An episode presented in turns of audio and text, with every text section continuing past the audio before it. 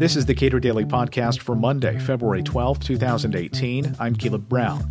Imagine that you're on trial for murder and you want to go for total exoneration. Your attorney says, no, we must admit your guilt. And the court refuses to let you fire your attorney. And your attorney, as planned, says you are in fact guilty of the crimes in court. This is the case the Supreme Court is tackling this term. Cato's Jay Schweikert comments. So, Mr. McCoy was uh, charged with three murders in uh, 2008. Uh, the uh, victims were uh, his uh, mother, stepfather, and the son of Mr. McCoy's estranged wife. Um, this was in Bossier City, Louisiana. Mr. McCoy, throughout the entire case, all the proceedings maintained his complete innocence. He said that he was actually out of the state at the time of the murders. Um, he was originally appointed some public defenders, um, and I'll say this: he was charged. This was a capital case. The prosecutors are seeking the death penalty. Uh, he was originally appointed public defenders, but there was he had a conflict with them because they didn't want to support his uh, subpoenas for witnesses that he said would support his alibi defense. So he eventually dismissed them. And then he was qualified by the court to represent himself.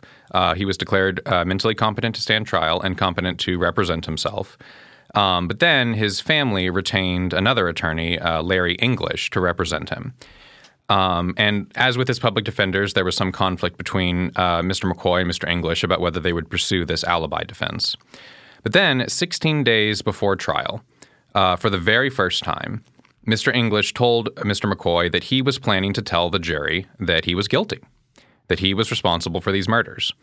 Uh, in Mr. English's view, um, there was too much evidence against uh, McCoy, and the only reasonable strategy was to admit guilt with the hope of obtaining leniency at sentencing to avoid the death penalty. So the assertion of Mr. McCoy, I am innocent, I didn't do this, there are people who can attest to the fact that I was not present, that I was out of the state or, or something.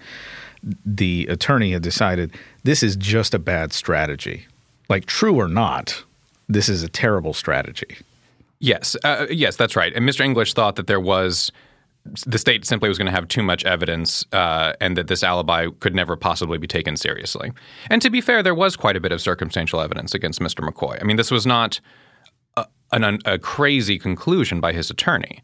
Uh, and this is a strategy that in some death penalty cases, uh, attorneys will follow, um, where there's a lot of evidence, they'll focus on mitigation as opposed to the guilt phase. But in this case, Mr. McCoy said absolutely not. He told his attorney, com- you know, in com- completely clear terms, "Do not do this. I am innocent. Do, I did not kill my family members. Do not admit that I committed this crime, or do not say that I committed this crime." And uh, let's work on a strategy that does not involve that. Exactly right. Um, so th- this, uh, so you know, he told him clearly uh, what he wanted. Um, Mr. English sort of refused to acquiesce, and I think in Mr. McCoy's view, this was the end of their professional relationship.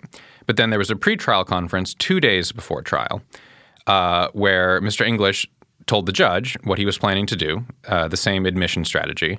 Mr. McCoy said, "Absolutely not. If he's going to do that, I don't want him to be my attorney. I am innocent. I am not admitting guilt." Uh, he requested um, to have Mr. English uh, dismissed and have a, a, continuance to seek a new attorney. The judge rejected that request. He then uh, requested to go back to representing himself, which remember the judge had previously qualified him to do, but the judge denied that request as well, and and and told Mr. English, you know, you're the attorney, you have to decide, you know, so proceed. Okay, so just just to clarify, th- about three days before the trial, he learns that his attorney is going to proceed with this strategy. He decides essentially at that point, I don't want you to be my lawyer anymore. 24 hours later tells the judge basically that and the judge says sorry. Yes, that's right. So this this goes to I think the core of what the role of a defendant is in their own defense. Right. Um, this this really goes, I think, to the heart of this issue is, is one of defendant autonomy and what you know whether the defendant is the master of the defense or not. Um, so and then so at trial, the uh, Mr. English in his opening statement gets up and tells the jury, you know, my client is guilty. My client killed these people. My client is guilty of second degree murder. Uh, Mr. McCoy objects, interrupts, uh, you know, basically tells the judge, "Hey, I don't think it's constitutional for him to be selling me out like this." Uh, during the trial, um, Mr. McCoy takes the stand himself, uh, testifies in his on his own in his own defense uh, about his alibi defense, saying he was out of the state, and he's then cross-examined and impeached by his own attorney, who attempts to sort of you know, point out holes in, in, in, in Mr. McCoy's testimony uh, and actually manages to introduce evidence against Mr. McCoy that the state itself had not been able to introduce.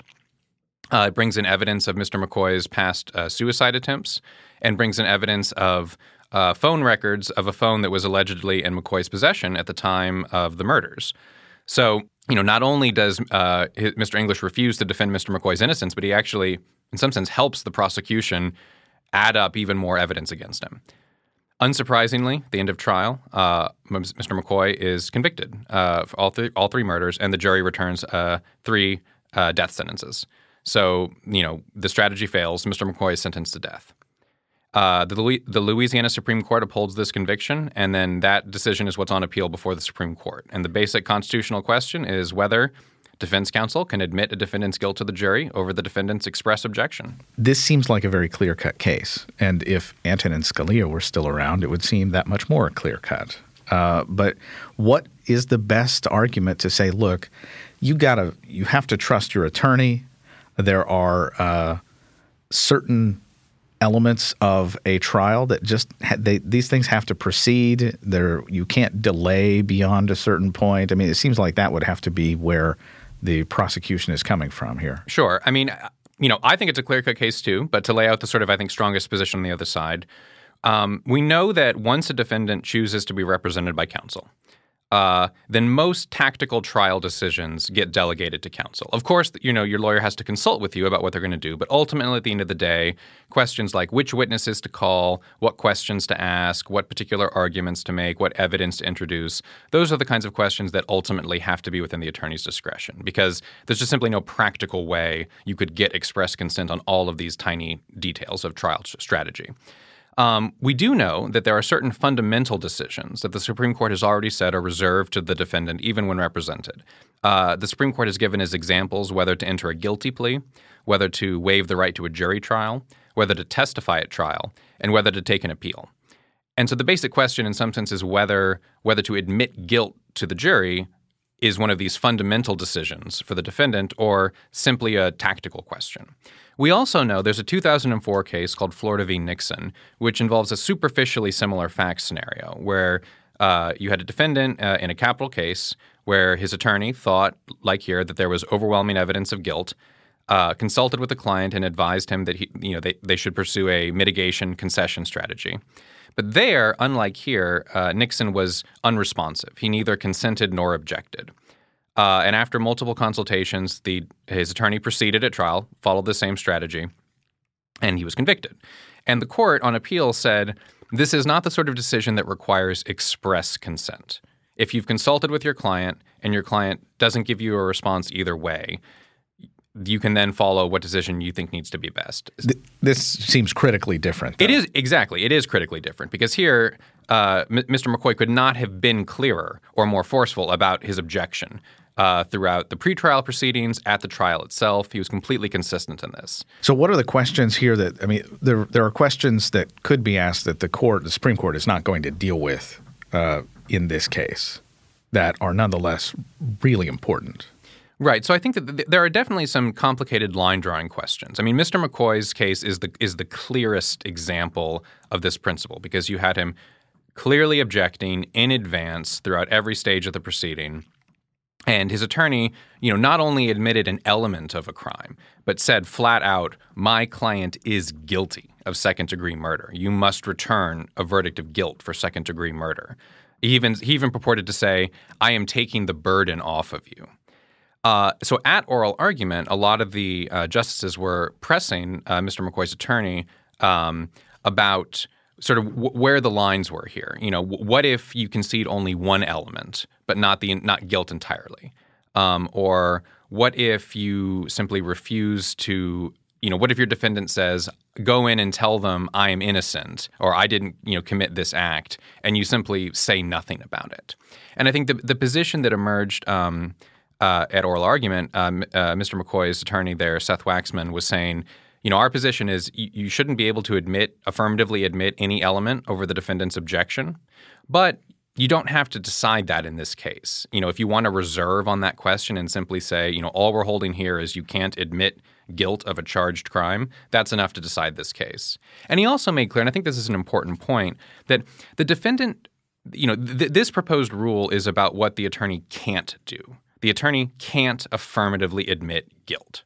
It's not a rule about what the attorney must do. The defendant we're not the defendant doesn't have a right to insist that the attorney present particular arguments. You you can't necessarily say I want you to tell them you know that this element isn't met and you know you you can focus on other elements. You can be silent on certain things and that would be usually the best strategy. It's just about prohibiting the attorney from affirmatively admitting guilt, which is what happened to Mr. McCoy. Yeah, so the, the defendant can play a significant role in compelling an attorney not to do something. Exactly. But can't play much of a role in compelling an attorney to to do something. Right, and and of course, you know, ultimately, you, would always hope that there would be consultation w- with the defendant, and that ultimately you're going to end up on the same page, right? This is, but ultimately, if there is a conflict at the end of the day between the defendant and the attorney, the strategic questions about what kind of arguments to present is within the attorney's control. If now, of course, this all of this can always be reviewed for ineffective assistance of counsel. You know, if, if the uh, attorney you know refuses to make particular arguments, but actually they would have been winning arguments, and it's just a completely unreasonable decision, that can still be reviewed. But what we're saying here is this isn't about whether the attorney was effective or not.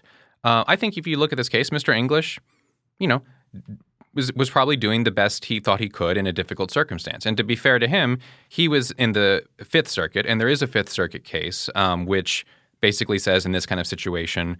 Uh, the attorney gets to decide. That's the minority position. Most lower courts that have looked at this have, have, have sided with Mr. McCoy and said this is within the defendant's control. But you know, the the uh, Mr. English here thought that this was his legal responsibility.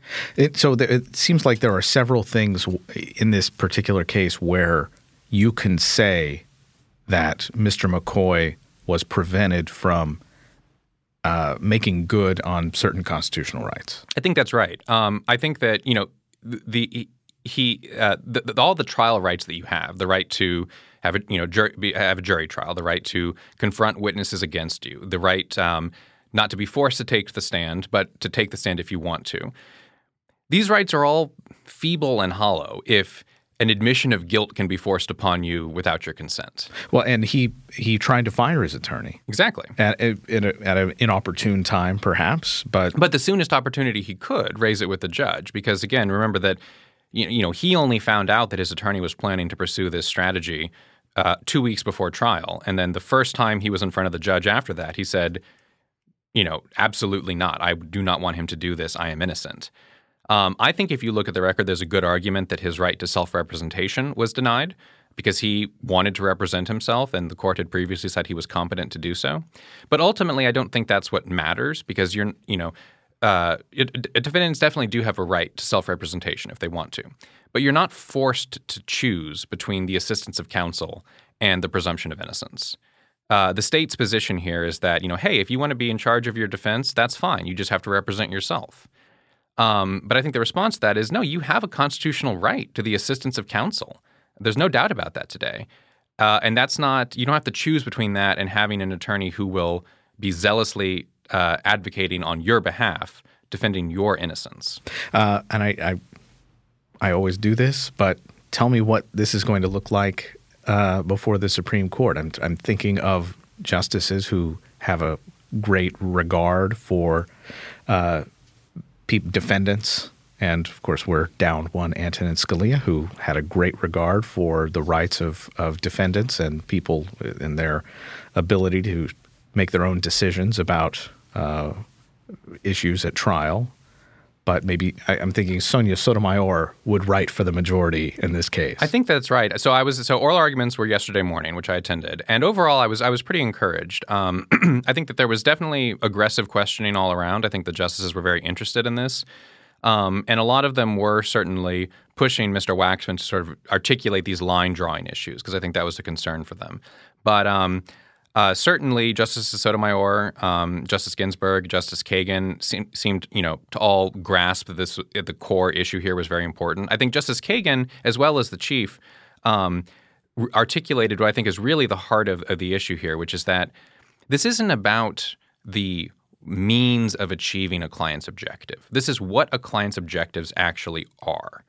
Uh, because Mr. English's perspective was, hey, I have to do everything I can to save my client's life.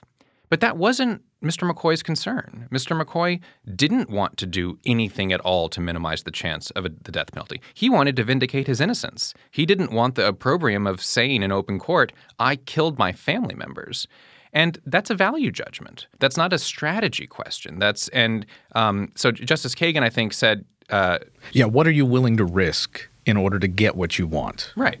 Uh, and she said that Strickland, which is the ineffective assistance case, is an awkward fit here because English probably did nothing wrong if the goal was avoiding the death penalty. But that wasn't Mr. McCoy's goal. So I thought that that, that argument was well received. I think uh, Justice Kagan articulated it very clearly. The Chief Justice was asking a number of questions about that as well. Like, you know, what if he didn't, you know, care about that? What what if he uh, said, you know, look, life in prison is worse. I would I would rather go all out vindicating my innocence, risking the death penalty because I don't want to spend life in prison as an as an admitted murderer. Um, and I was also I, mean, I think it's interesting that you mentioned Justice Scalia because you're absolutely correct that he was an ardent defender of uh, criminal defendants' constitutional rights. And I was actually I was pretty encouraged by um, Justice Gorsuch's questions as well. He was clearly he asked a number of questions about whether this should be considered structural error, which means that a structural error is an error that if is uh, entails automatic reversal, a new trial, without any harmlessness analysis. And he was clearly looking at this. He asked a number of questions about isn't this just like Faretta? you know, if you which is the self-representation case. If you're denied your right to self-representation, automatic reversal. That's it. And he said here, you know, you, if you have an attorney who is admitting guilt over your objection, uh, didn't you just not receive the assistance of counsel? Shouldn't that be automatic reversal?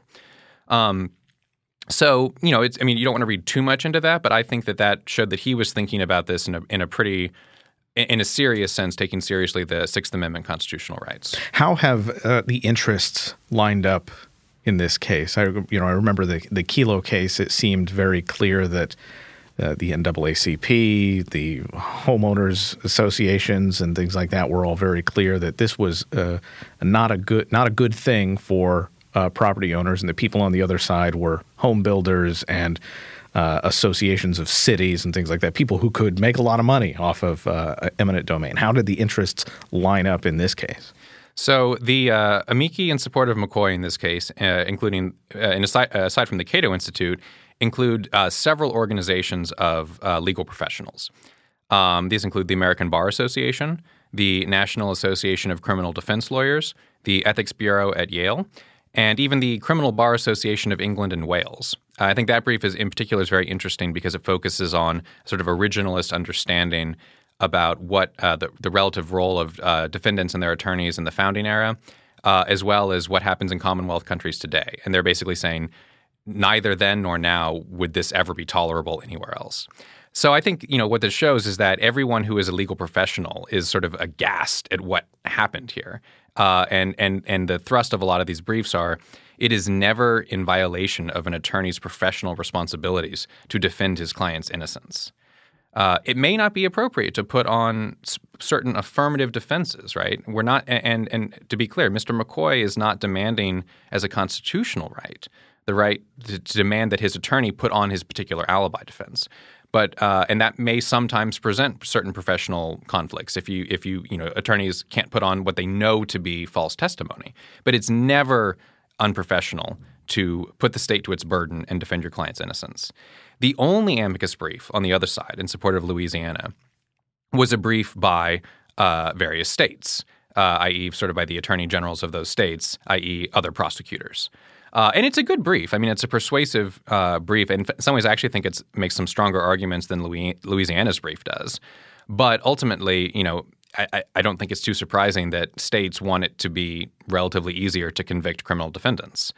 Um, you know, but if you look at the kind of people who are involved in the legal profession who represent defendants, they are all on the side of Mr. McCoy. Jay Schweikert is a policy analyst at the Cato Institute. Subscribe to and rate the Cato Daily Podcast at iTunes and Google Play, and follow us on Twitter at Cato Podcast.